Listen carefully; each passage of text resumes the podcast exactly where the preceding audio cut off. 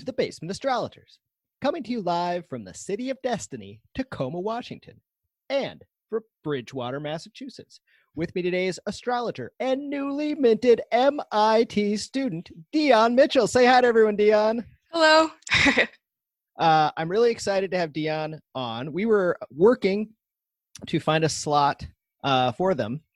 And uh, and it turns out that Deon's going to be speaking at the Queer Astrology Conference, and one of the organizers um, kind of nudged me to get uh, our conversation out sooner. Actually, uh, it was Demetrius uh, Bagley who's been on the pod, and I said he just brought up, "Hey, um, try to find someone, please, to get on." And I was like, "Well, I'm I'm attempting to do that right now. I'll just uh, I'll do my best." And luckily, um, Deon was able to make time for us. Thank you so much. Um, and so, uh, before we launch into some topics that I really wanted to get to uh, with them, let's get to know Deon. Um, Deon, um, where do you come from? Who are you? How did you get into, as a newly minted MIT student, all of this fun woo stuff? Yeah, so um, I consider myself mostly from Massachusetts, even though I was born in Hoboken, New Jersey. Um, I spent the last 10 years in northern indiana actually. So that's where i graduated high school. I moved back home to uh, get settled prepare for moving into mit um, and i guess I really wish I had a cool origin story like a lot of other astrologers, where they'd be like, oh, my grandmother was an astrologer, or I found an old chest in the attic that had charts in it. But for me, it was basically the same way that everyone else in Gen Z gets introduced to astrology, which is apps like CoStar. And like before you guys jump on me about how awful CoStar is, because I'm fully aware, um, it was a I guess a great way to dip my toes into astrology because of course everyone knows their sun signs um, i was actually born on my dad's solar return so we're both um, two degrees scorpios and he would really um, i guess align himself with the scorpio archetype and so i could see that too it was a way that i could feel like really close to my dad so i was familiar with that but I didn't really know it was bigger, so I didn't pay any attention until CoStar, where there's like, oh no, there's actually other stuff going on in the sky. But I was like, this seems very insufficient.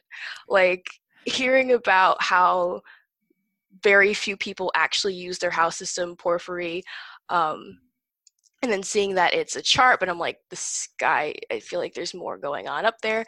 And from there, I started to do my own self guided research, which Twitter really um, catalyzed. I think being able to have discussions with real practicing astrologers just made me want to absorb everything I could until I couldn't stop. so.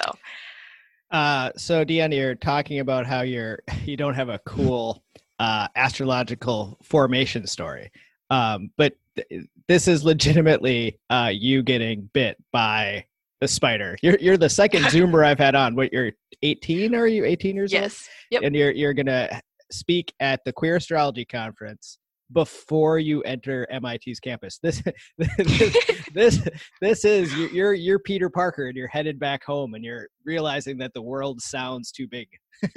that is actually a very apt way of putting that. I think um because I am very like relatively new to this space, it is shocking to me to see how much I've really like exploded with my um I guess influence and knowledge and I guess competence also. Like I feel like I'm a lot more competent than I was even 3 months ago. So that is exciting. It's the Peter Parker analogy. I'm a fan of that. well, who doesn't like Spider-Man?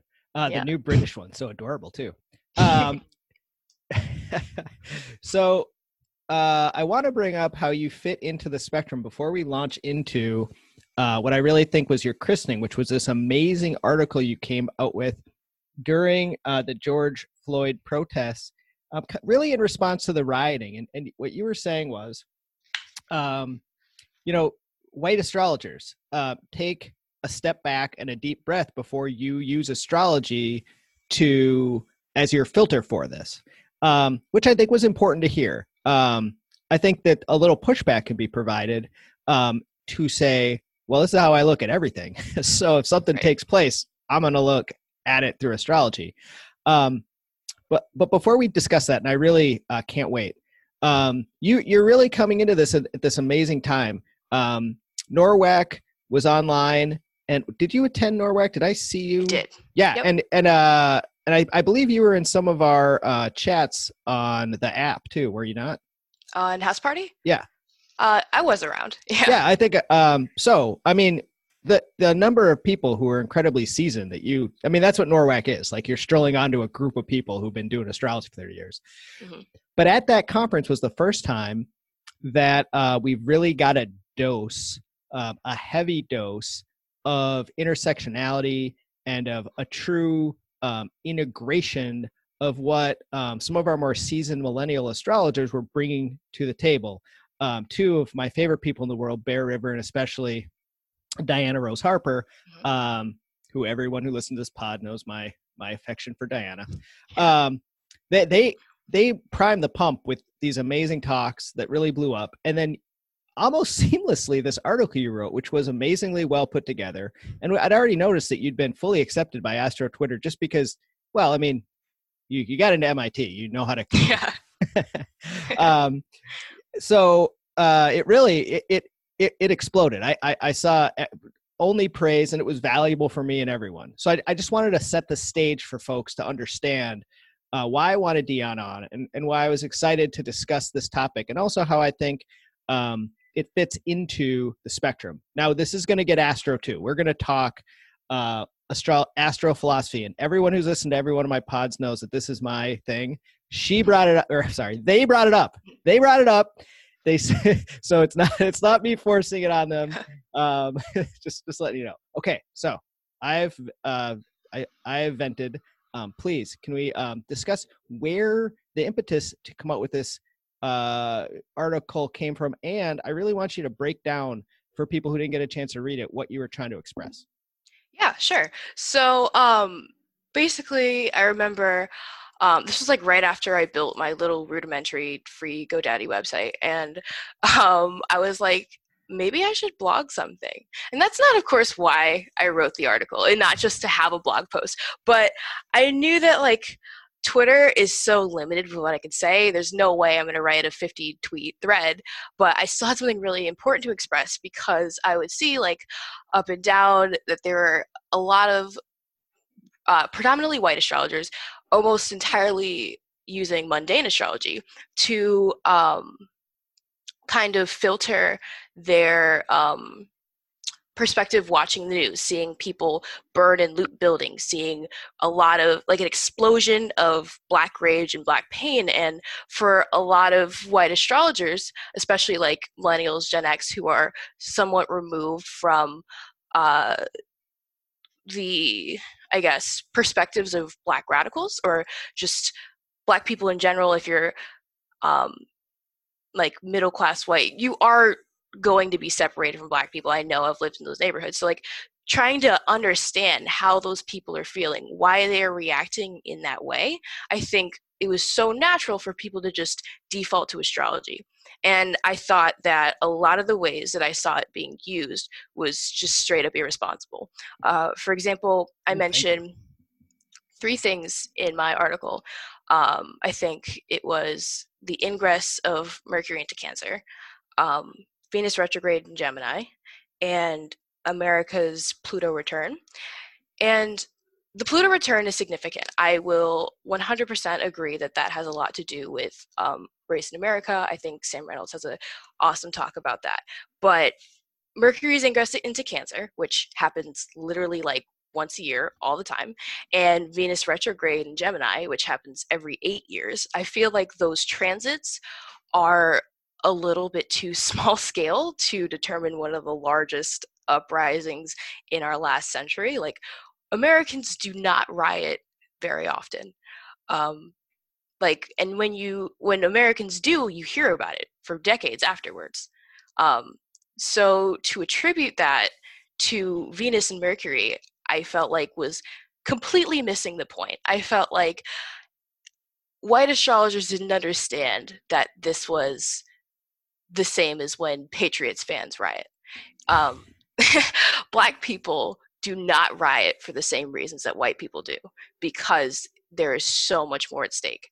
Uh, black people causing that much destruction without the structural privilege and power that whiteness provides is a recipe to get hundreds of people locked up when white people riot over sports teams or whatever they choose those masses of people are not being incarcerated. So there's a bigger risk that i feel like white astrologers didn't understand the gravity of the situation. So their mundane astrology takes weren't really taking into account that history that risk and how much that explosion meant to black people. Um, so I did try to urge white astrologers in particular, because I didn't want to say don't do your job and don't look at mundane astrology, because you can never tell an astrologer to not look at the astrology of a situation because that's that doesn't accomplish anything. But i felt like it was really important to understand the context of the situation without astrology before you try to make connections or else it really comes across as you not really understanding the situation, but trying to piece it together using astrology, which I think um, really like you're not getting the full picture when you're only using astrology, especially when you're removed from actual black people who are angry and hurt and frustrated. It also it sounds a little bit like the impression could have been given uh, from some of the things you consumed that people were explaining away uh, the trauma uh, that was felt that is consistently reproducing itself in the black community and they were explaining it away with mundane uh, transits absolutely um, i think that uh, a lot of the like harm is in using astrology to i guess cope with situations that you're unfamiliar of that um, scare you. I think not to say that astrology shouldn't be used as a coping mechanism, but I think in terms of like national and world events, especially political ones, there is a lot of uh, potential for you to project your personal feelings about what's going on or lack of personal feelings on your astrology. Basically, um, applying your like beliefs or even traumas in certain cases to that i think really serves to distort the picture into um, a like unilateral perspective which i think doesn't really help people especially when you're talking about um, an event that impacted the entire country you i think trying to explain it away and being like, oh, this is just Mercury retrograde also trivializes what's happening. I think um, just because an astrologer doesn't actually know how serious this is, how much people are mourning and grieving, and how angry they are, and that outburst, like not truly being able to understand why people are reacting this way, it's so easy to look at the sky and be like, oh, it's just Venus, which is not enough for black people. It is not enough to say Venus is why people are raging. It's it's also I um from my perspective and, and my initial response to everything and I I have been in nonstop with in the 12 months leading up to this pointing out um, Saturn Pluto. I mean, every day I had a Saturn Pluto example. Mm-hmm. My response to this was to stop communicating and just yeah. i mean and legitimately i feel like it, the message i got but from a lot of angles was hey it's all hands on deck time like you can you can worry about your navel gazing later right yeah um, i noticed a considerable decrease in how much people were talking about their natal charts that week i good good i mean there I, I think there's almost and i don't a i don't want to blame people who are pre-saturn return for being self-absorbed. It's your God-given right.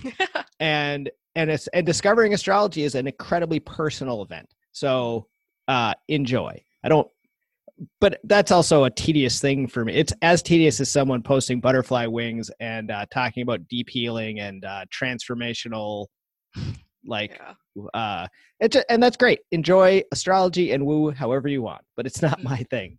Mm-hmm. Um, I, I just I think that the Astro community was able to galvanize around your article and your perspective. And I think you should be really proud of that. Like, take a victory lap, uh, throw your hands in the air. I, I, I just want to make sure that I'm patting you on the back enough. So it was, it was really great. It was timely. It was, uh, it was, I'm going to call it the broccoli. It was the broccoli that the astrological community needed. Like, hey, no, it's time to sit down and eat your vegetables. Um, you can, you can have um, dessert later. Um, and it was it was great and people did they sprinkled a little salt and they and yeah um it's probably a terrible analogy but it's what you got for me there. No i appreciate it. Thank you for that. Thank you. Um so um let's talk a little bit about i, I know that you um joined astro twitter which i think is hugely important and i like a lot and i uh while i think that there are excesses um i think it's great and not the same as the apps um you you became comfortable right away again right person um this is where i'm going with this. Uh were you studying before you joined astro twitter and kind of got to be a part of the community or were you guided to places of interest through astro twitter and kind of the uh, interactive community? So um, this might be kind of like surprising for a lot of people who like interact with me and follow me, but definitely I would say the latter. Um, I made Astro Twitter when I got to a point where I'm like, I can't use my personal account to tweet about transits anymore. I need to leave my friends alone and make new friends.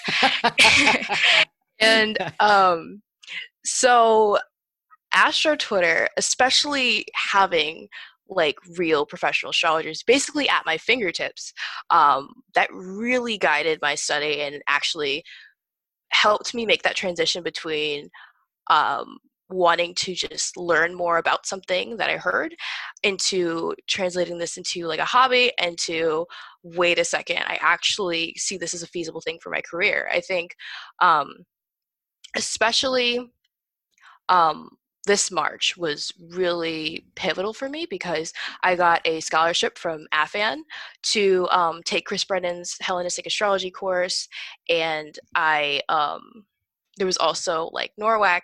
So I think like um, well, I mean that was like opposite ends of the month, but um, I think that like me being able to really see what it means to study astrology properly, not necessarily absorbing what other people blog about or um, trying to get impressions of like what the signs and planets mean based on how other people um, I guess, view them in their heads, like being able to see the roots of the tradition and make those um, connections and develop those archetypes in my own head really allowed me to completely take off.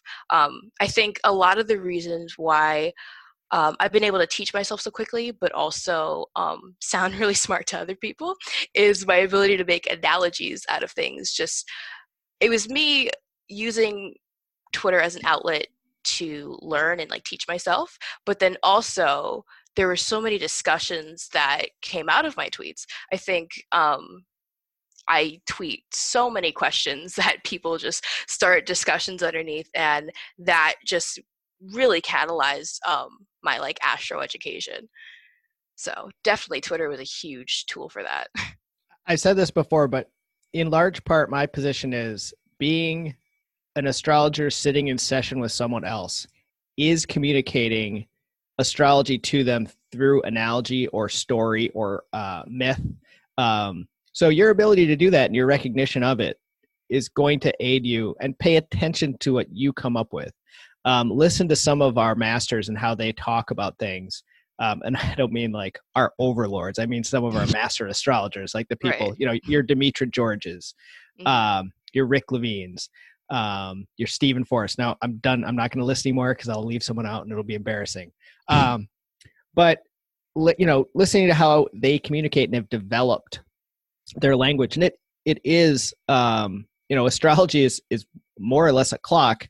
Um, explaining it to folks is is all analogy. It's all story. So that's great. I mean, hearing you um, understand that so quickly, even just as a someone who's studying astrology, but um, as someone so young uh, is really uh, fantastic.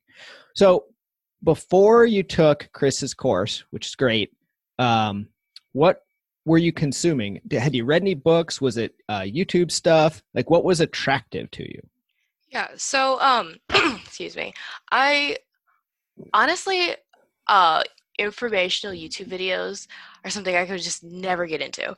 Uh, so I'm always a very like book oriented person, just because um, my attention span is like the speed has a really wide range. So like with books, there's no time limit. I don't have to speed up a video or pause it or anything. I can just like read it and I absorb information so quickly. So it's also just easier to devour books. And I remember like people would share these like Google Drive folders of a bunch of like books that they would I don't know if they were pirated, so this might be mildly immoral, but um I did um a lot of my uh, initial education was through modern astrology books. Like there's one called um, "The Only Astrology Book You'll Ever Need" by Joanna Marie. What's her last name? Woolfolk. Um, and so that book is a really, it's really great to dip your toes in, but there's also a lot of um, modern astrology clips that are not really um, great to bring into the like when you start studying traditional astrology you have to leave a lot of that behind so i think um also like uh Deb Houlding's website skyscript uh, is a fantastic resource that really allowed me to like dip my toes into traditional astrology and it got to a point where i'm like there is so much I want to learn to be able to transition myself out of this modern astrology thinking. I cannot do this on my own. And um, I decided that I'm like, I really need to join a class. Like, I just, I need an actual teacher. And I am extremely lucky that um, Chris Brennan is uh, so accessible as a teacher. Like, you would kind of think that with him being almost from the outside like because there are no real astro like celebrities but he's kind of really close up there with his like uh, award-winning podcast and everything so to know that he was so accessible like he entered my dms he would like talk to me about things and just be um, like an actual teacher instead of someone talking in videos on a MOOC. Like that was super important. And um, from there, I had enough resources to take off on my own. Chris is fantastic. I've I've asked Chris questions, not even taking his course, and uh, he's come right back and had a dialogue. He's he's amazing. Um, and I think that they're astro celebrities. I mean, I can't think of like a movie star that I'd be knocked out if I saw. Maybe Val Kilmer, although uh, it's been a it's been a number of years, but I will never forget when I was at UAC and I walked down a hall and Steven Forrest was walking at me and I was my heart was oh, going yeah. a million miles an hour. Oh yeah, there are a hundred. I don't want to. There are one hundred percent astro celebrities within the astrological community. People you freak out when you see, or um, like respond to your tweet and stuff. But like in real life, in the grand scheme of things, they're just another person. So it's kind of weird that like we get excited about this just regular person who the rest of the world doesn't really like consider and for me what was really surprising is that there would be people who i really looked up to that have been practicing forever like um sam reynolds and chris brennan like in particular and just seeing that they would like casually interact with me on twitter i was like thinking how do you have time for someone as lowly as me? Like that just like once i was able to get my brain over the idea that astrologers are like just people and want to talk to other people who are into astrology, I was like, oh, like maybe I can, maybe it's easier for me to see myself as someone important in the community. So, uh, Sam is so nice. Um, but then you run into people who still like uh, when I I've met uh, Jessica Lanyadoo a couple times, and of like she she has this aura where you know you enter into it of course she smells great it's like yeah. like the you know everything in the world you would expect about jessica lanyadoo is true like just amazing giant hair and just so much mm-hmm. personality so um i don't know uh i i'm not surprised they like we're all people right um yeah. but it's also really fun to meet uh folks that you've admired for a long time in person i can't wait till you can come to uh, to NORWAC yourself. I I, I want to give you a big hug, and uh, and then you can go and uh, have your doors uh, blown off um, because oh, you just walk wait. by like like four people. It, I mean, I get uh, emotionally overwhelmed every time I have to like sit down and like and digest. Um, right. uh, there's some astro dorkiness for you for for for y'all. Um, yeah. So, um, you did uh, uh, some background reading, and it includes some modern stuff. Um, obviously, uh, you're at that age where you can really dig into things and digest really fast. Uh, you're also quite bright. Took Chris's course, uh, which I consider, frankly, uh, the nuts and bolts of mm-hmm. of the current astrological movement. Um, I think that the tools uncovered uh, through the Project Hindsight folks, uh, then um, so, uh, packaged and provided by Chris uh, and now Demetra, are really the tools we work with. And I think now the work for younger astrologers, and, and you're obviously much younger, but that um, that Gen the Gen X, the millennial folks, um, bringing it all together, uh, making it um, a usable whole. Uh, and we have folks like Austin Coppock who are bringing in um, uh, Jyotish or uh, Indian astrology, and we have folks um, like Caitlin Coppock bringing in magic. Um, and now we're having this um, push towards, um, you know, bringing in real world matters, um, functional change in society through our acts, which I think is amazing. Um, so through that lens, through the lens of you know you you're, you're now at the point where you have the nuts and bolts, um, and you're looking at um, the world's dynamics and understanding. And I think uh, the Zoomers probably have a better grasp of this than any generation since maybe uh, the early '60s. Um, that it's kind of their calling to uh, to step into the world um, as it's being recreated. Um, so you, you have these tools um, what uh, I I, I want to shift this to a talk of the philosophy of traditional astrology, but I, I don't want to lose the thread of of social action. Um, so when you are looking at and and understanding this underlying philosophy, the the way in which the bits and pieces, the symbols fit together, um, and obviously you you have the worldview you have can you just if if that's not too vague can you talk a little bit about how pieces came together um so i guess with my personal approach to divination as a whole is nice. really one that's kind of like STEMmy. Like, um, I'm, I mean, I'm attending attending MIT probably as a computer science major, and so a lot of like my actual like formal education has been so geared towards science and math. So I think ah. because it was I tried to allow my brain to make the gap into woo woo stuff. So um, I've kind of found a middle ground with my own personal philosophy and thinking that uh, divination and the way that we interpret symbols from our environment are the results of, I guess, kind of divine chance. I know that doesn't make sense, but I think in the way that events happen that well, if you practice any kind of divination, you have to believe somewhat that events are predetermined. Um, so I guess I also think that the what we take in as divination, so like when we're flipping cards or like when we're drafting charts, um, those results are also predetermined in a similar vein. So like especially this makes the most sense with horary because if you don't have the right like if you you can't elect a horary chart that's li- the opposite of the point.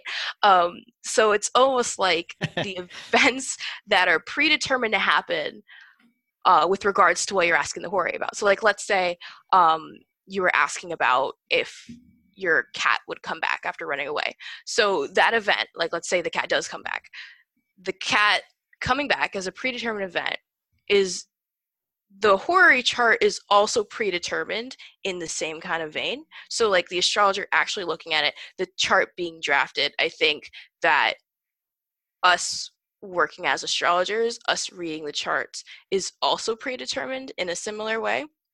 So, like going through that vein, I think that we're really looking at our divination and the events that we're trying to divine about being connected by that same thing that is predetermining stuff. I don't I'm going to leave that extremely vague because my spiritual beliefs are all over the place, but um like our charts being of course linked to the events like that shared link i think uh, really allows us to um, i really enjoy how it allows us to like prepare for things ahead of time. I mean i know that's the entire point of astrology but also it's exciting that we can be so strategic about our future without actually having to experience it yet. So i think um, what really gets me excited about like applying astrology to like social justice and actually making change are the people who like um,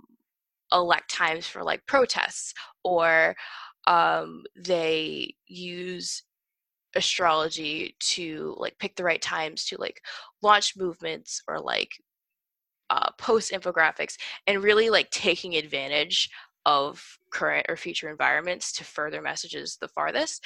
Um, like initially when we were all like freaking out about like thinking about Mars and Aries for 2020 and how it's um seems like even worse than it used to because of like covid-19 and then like the civil unrest and stuff. And i think like initially i was one of those people who was like freaked out because i'm a little pessimistic about the government thinking okay great we're going into like martial law. It's going to be terrifying and people are going to die. But then there were other people who were radical who were like no i think there's potential for like uh, protesters to really capitalize on this um, martian energy on this retrograde and it just kind of like got me into this mindset of if people in power can exploit these environments in order to i guess exploit people or oppress people that us on the other side can also do that um,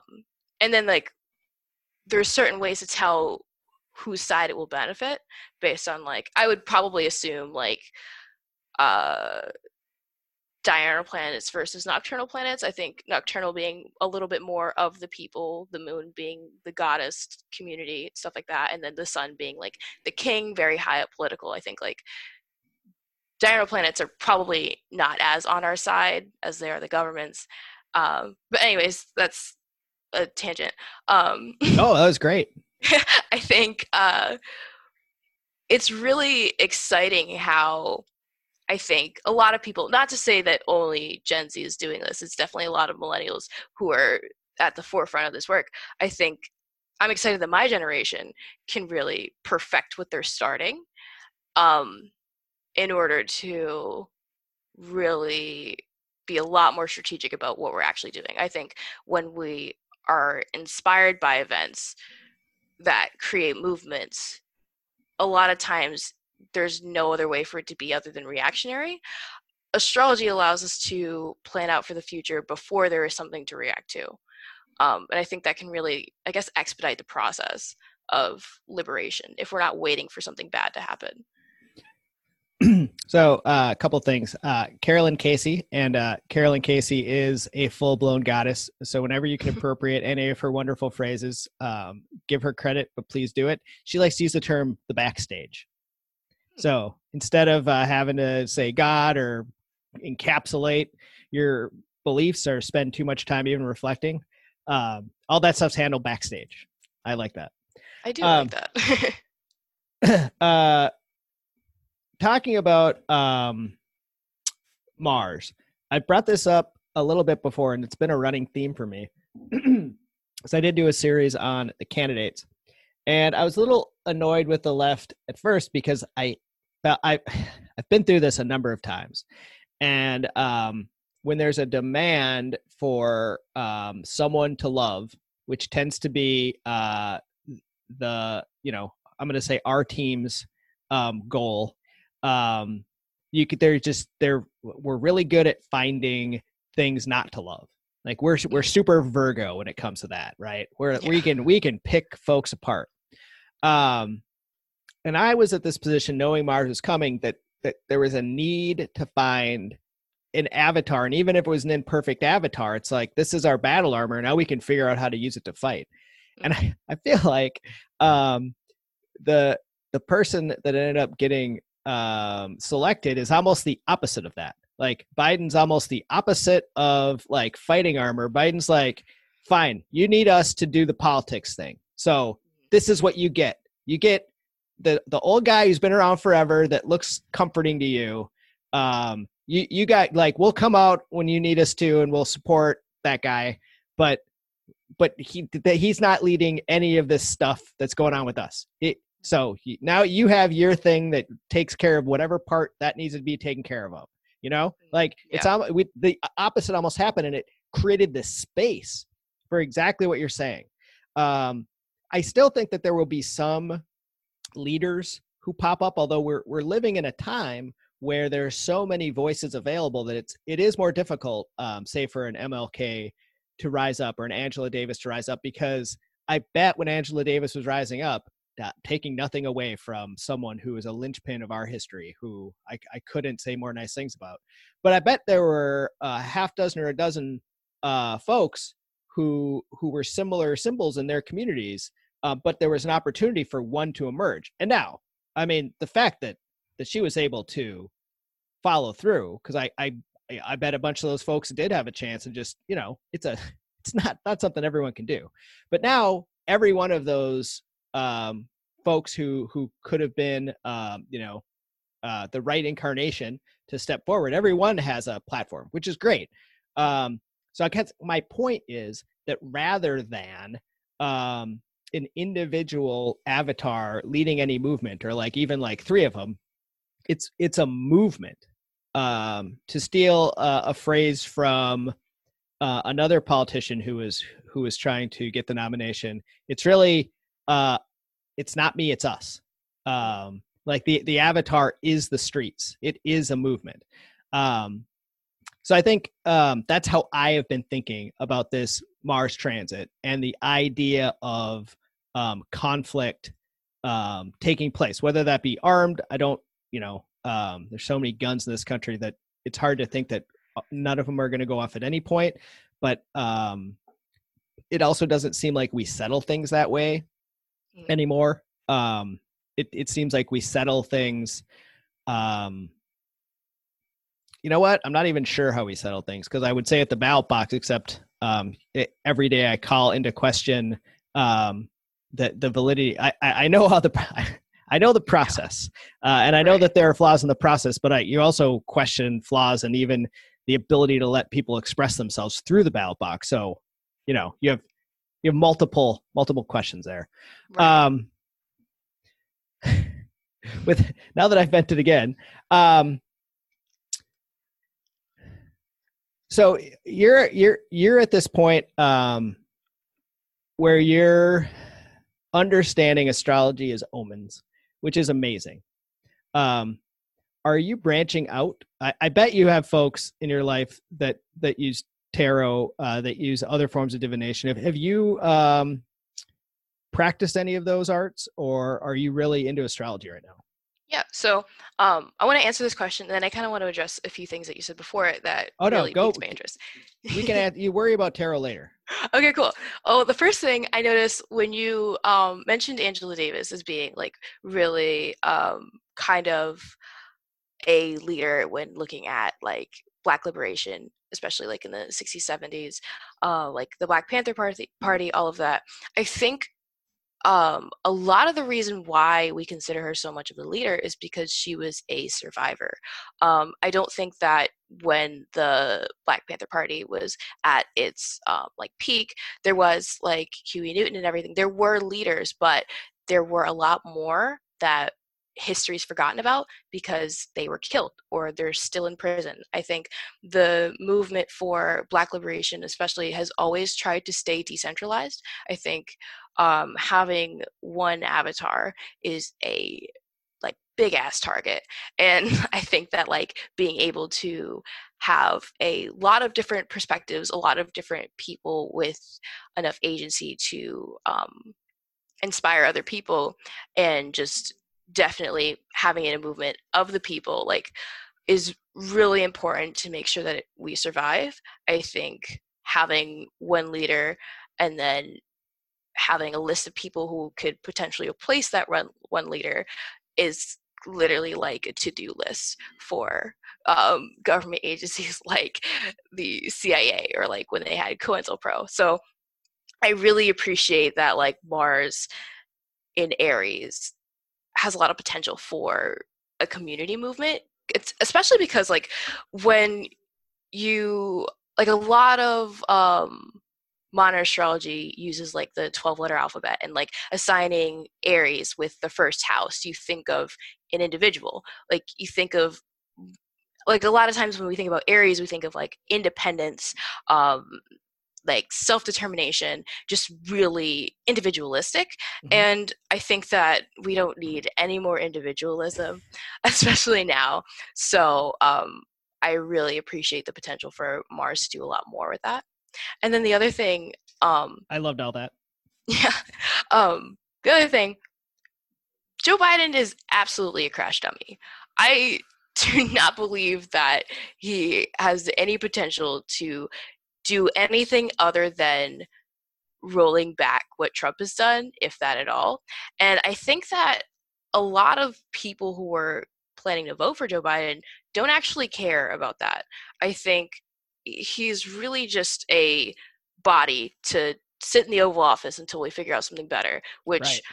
I think increases how much we're able to worry about our communities, worry about local government. Because, like, okay, whatever, Biden's just like there. We can actually focus on the people who are in power, low le- like lower levels. We can harass our mayor. um, we can call our state senators, things like that, which I think uh, really are extremely overlooked. So I and like hopefully run for local office. Yeah, absolutely. Like, I, I really appreciate being able to forget about the president. Yes. elected. No, I I every we are on the same page. Yeah. Um it's it's legitimately like all right, there is your husk of a human that you demanded get pushed mm-hmm. forward. Right. Enjoy. Yeah. So I think like he'll throw uh, out the first pitch. yeah. so I do have, I think I am actually a lot more optimistic um, about, I guess, the future. Because not to speak for my entire generation, but I do think that a lot of us have the worldview that everything is garbage. Um, we can try to make it a little better, uh, piece by piece, but we still have to overwhelmingly acknowledge that things are garbage. I think that's very Pluto and Sagittarius to like look around and see trash, but then see a tiny glimmer of light in some of the trash, and then you pull it up and it's bigger than you thought. Um, I think that's a lot of what we hope for. I think we're a bit more optimistic than people think we are, but it's also a passive optimism. Like, I don't think anyone in my generation would actually call themselves an optimist. wow, that's a big. Um, especially as an American, uh, it's a big statement. The uh, Kenny Kelly Lee Phipps, who is of blessed memory, uh, one of his key phrases for Sagittarius was the alchemist. So uh, keep that in mind when you think of of Pluto and Sagittarius and, and understanding the garbage all around. Like the alchemist yeah. takes um, non-useful things and creates useful things with them.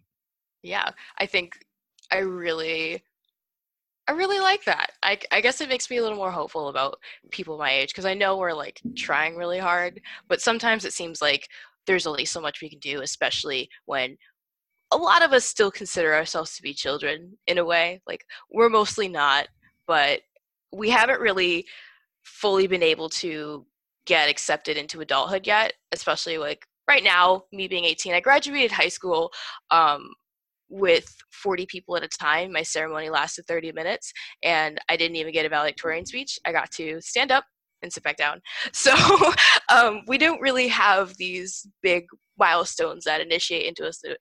Initiate. Wait, were you the valedictorian yet. and you were supposed oh, to give the speech? Oh, um, congratulations! Thank and you. And you didn't get to give your speech, not even like online or anything? They actually told me that I was valid. They didn't tell me directly. My friend DM me on Twitter and said, Congrats on valedictorian. And I'm like, Excuse me? and I check our school's live stream of all the graduations and they announced my name as first in the class. And I'm like, Oh. So I think that, like, that's very I don't know. I think that's probably a little indicative of my Jupiter year with Jupiter being in Capricorn. Like great things are happening.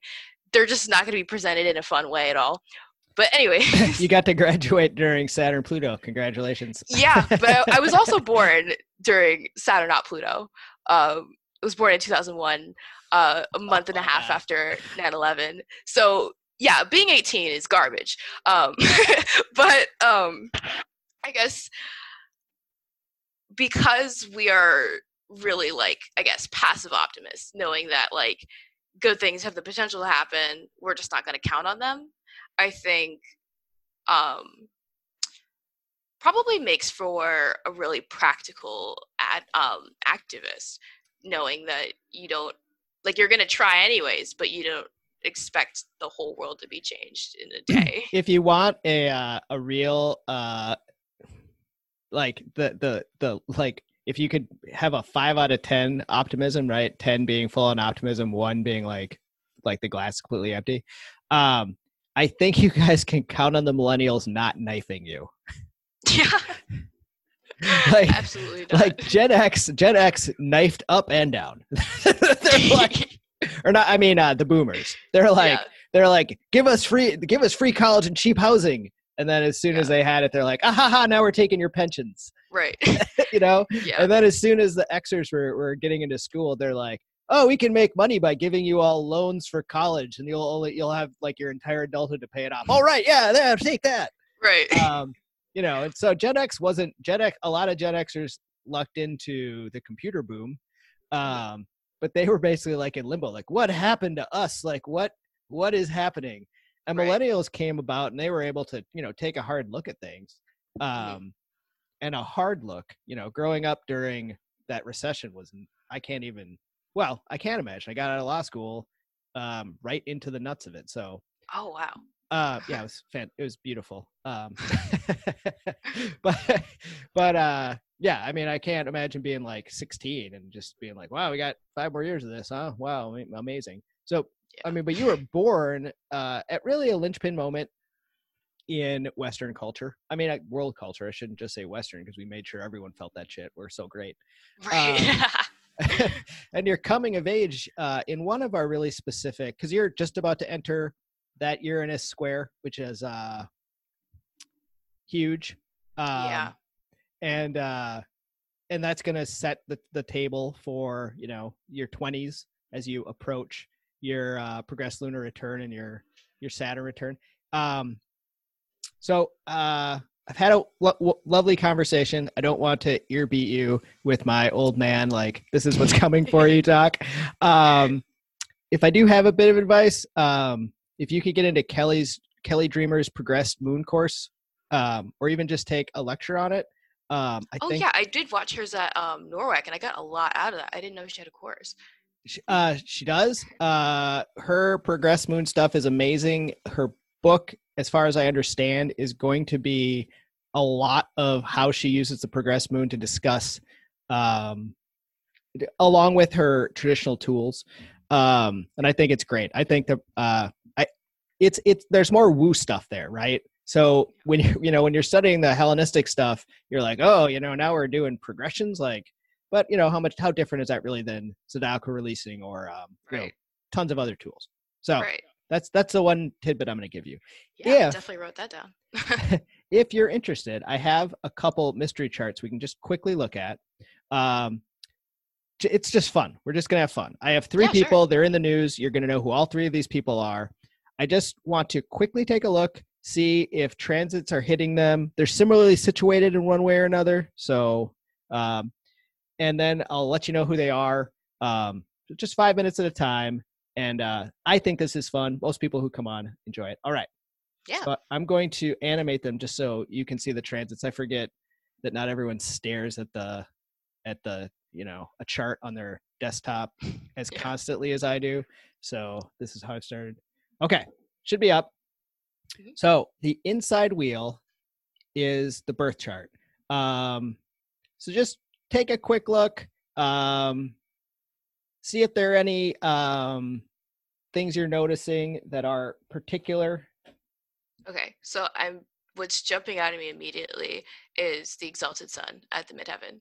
Oh, yeah, there's also Don't have no times though. There are no times. Uh, are these no are all times. these are all noon. Yep. Gotcha. Okay, okay. So yeah, there's still exalted sun co-present with Jupiter and Aries and Mars and Aries, which I feel like this person probably gets attention for really like um like acutely maybe like just in the news and sparks a bit of like conversation and discourse and then they kind of like fade out i would say maybe um yeah i i always get bothered looking at charts without times because i feel like a lot of um like there's so much you get out of like angularity of planets that i'm always worried about. Think of major transits too because we're, Yeah. we're just going to take a quick look and i want to see if things are hitting folks in a similar oh way. there's definitely that venus return right there. Yeah, And yeah that's pretty exact. And um also approaching a mars return. Um and then let me think. So check out capricorn. Yeah i did see that like there's um the pluto like trine and wait there's all those squares i'm a clown there's definitely all those squares to those aries placements um So this chart has uh, in Aries the Sun, Mars, and Jupiter.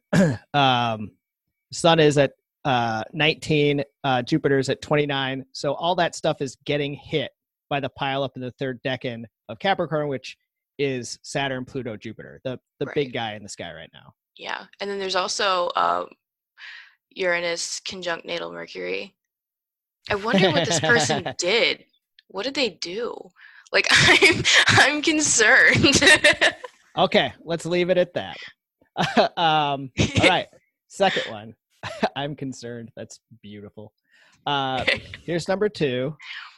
Uh, it takes a second for me to get it up. All right, number two. Again, uh, no time. You got the interior. Uh, you've got um, the interior is the birth chart. The exterior is um, is the transit. And uh, just take a quick look at them um, and see if you see uh, stuff uh, impacting their chart in any particular way. so I see transiting Venus opposing Mercury. Um, there's also the Moon conjunct their natal Venus. Um, let me think. There's also, I guess, squares to their Jupiter in Libra um, going on with like the um, so like they're approaching almost well they passed their Jupiter square, but and then yeah, there's also I think what I Um, find interesting about this chart is is in both cases you have natal Venus uh, opposing transiting Mercury, and you have natal Mercury opposing transiting Venus. oh yeah, oh yeah, okay. totally. I forget like Mercury goes so fast that sometimes I don't even bother like where they're at because I know they're gonna be somewhere else pretty soon. but um, yeah, this seems like they might be in the news due to like it seems like relationship stuff or otherwise being unlikable for certain reasons. I think can I like take a guess? Does this have anything to do with like either of these charts have to do with like the Jeffrey Epstein, like his right hand woman? Not that I know of. Okay, Um, cool. The last thing I'd look at is you can see uh, transiting Uranus conjoined the south node in this chart. Oh yeah, yeah, totally. Like very closely. Yeah, and squaring the natal Uranus. So uh this is uh disruption, like uh big time happening here. Um, oh yeah. Okay, third one. Um the other another thing I would I would point out as like an old man take is don't sleep on Uranus. yeah I, I think a lot of times when you're a little immersed in traditional astrology where uranus like didn't exist to them when they were writing everything it's really easy to push it in the um, backseat a little too much um, but All right. This is the third one. Um, again, no times. Um, this one might even be more clear because you really, uh, if you check out uh, the natal um, uh, Libra pl- Libra placements. oh um, yeah So this individual has um, Pluto at 15 Libra and Mars at 26 Libra, which means that transiting Mars in Aries is going to be opposing uh, this natal Pluto Mars um, co-presence uh, and also that means that that Mars is forming a T square with basically Pluto and Saturn right now, and is going to continue doing that. Oh yeah, that looks stressful. there's also there's also Uranus opposing um well opposed Venus is approaching their like Uranus opposition, um, which kind of seems uncomfortable. And then um let me see. Neptune is opposing the natal sun too. Oh yeah.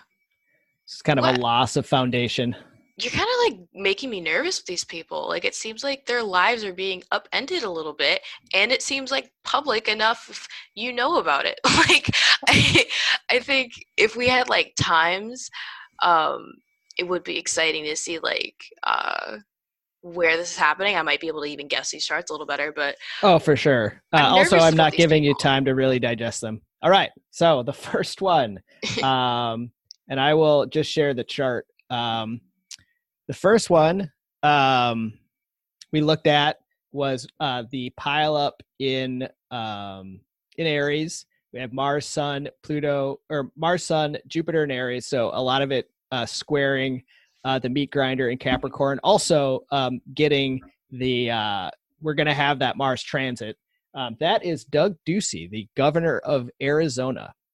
Oh.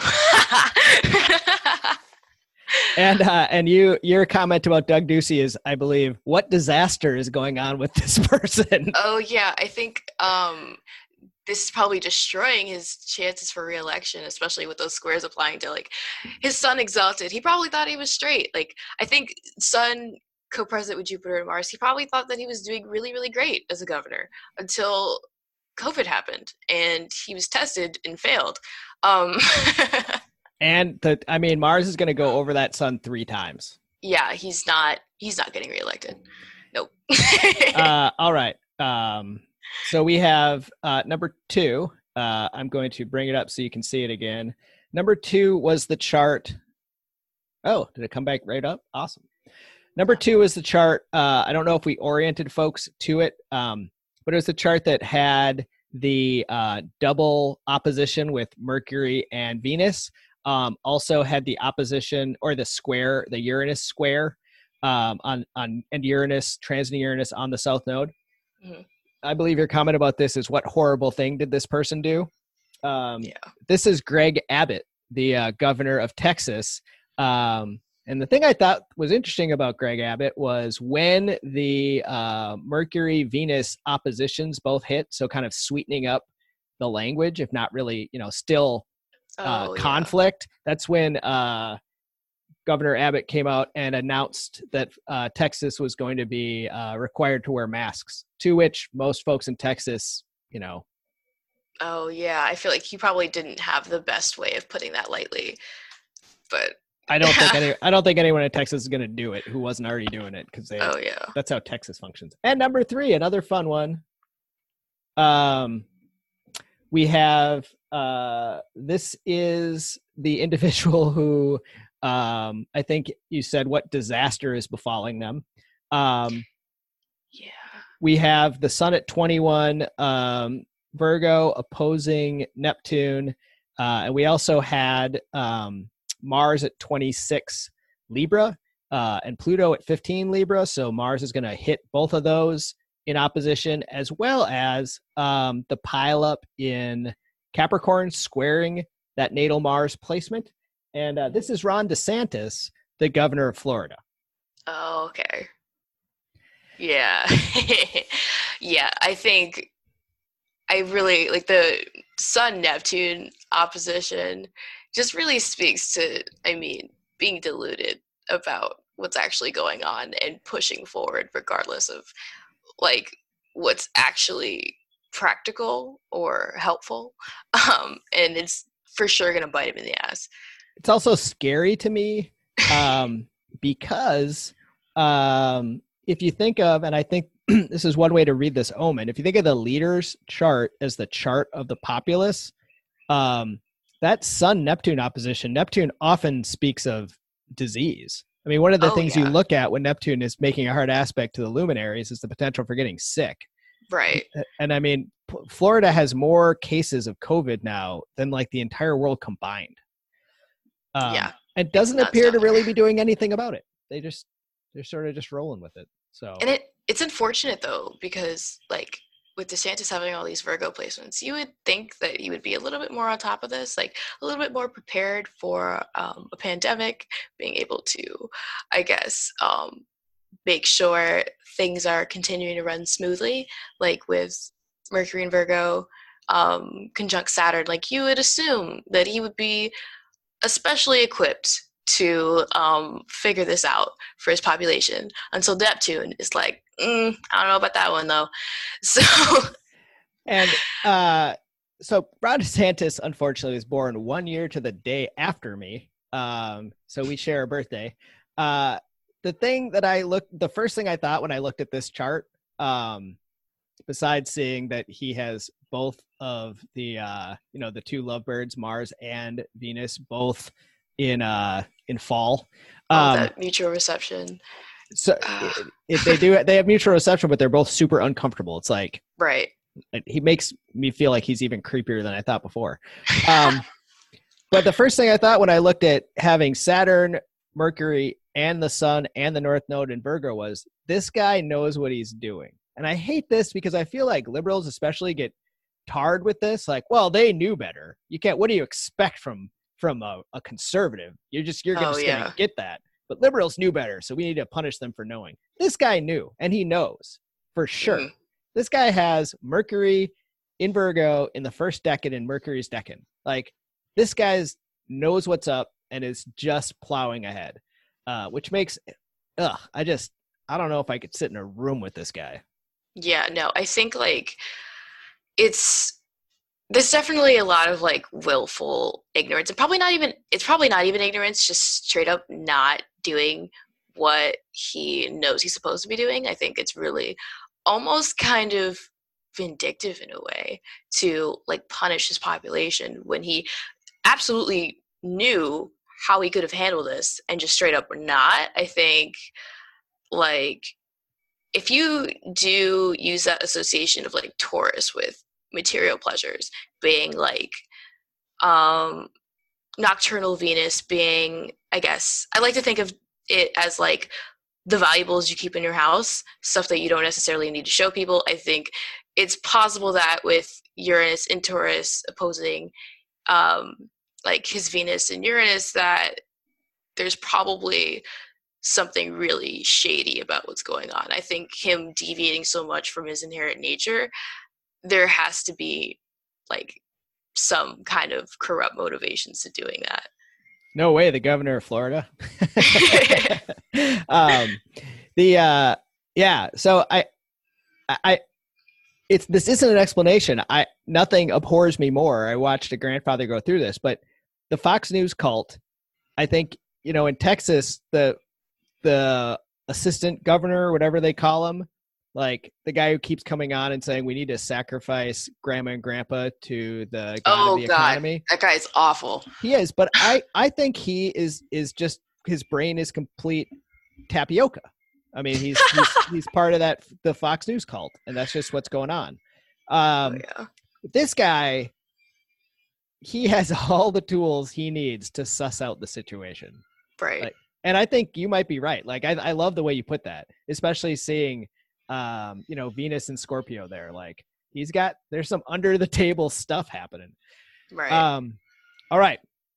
I had a wonderful conversation. Thank you for indulging me with the charts. That's always my favorite way to end because it seems to be a good cal- palate cleanser. We get to have just a fun chat about astrology. Uh, before I sign us off, can you please let folks know how they can find you? Um, yeah, sure. So I am the most active on Twitter. I'm at Astro by Deon. I also have an Instagram by the same handle. And you can also check out my website, which is a little bit of a work in progress, astrobydeon.com.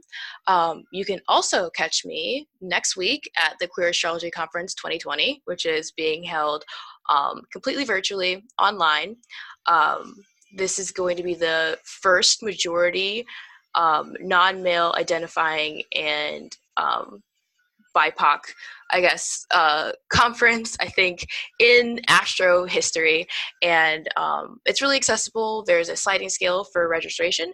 So you have few excuses to not show up. The talks are going to be incredible. So hope to see you there. And I will have a link uh, to all that stuff uh, in the notes.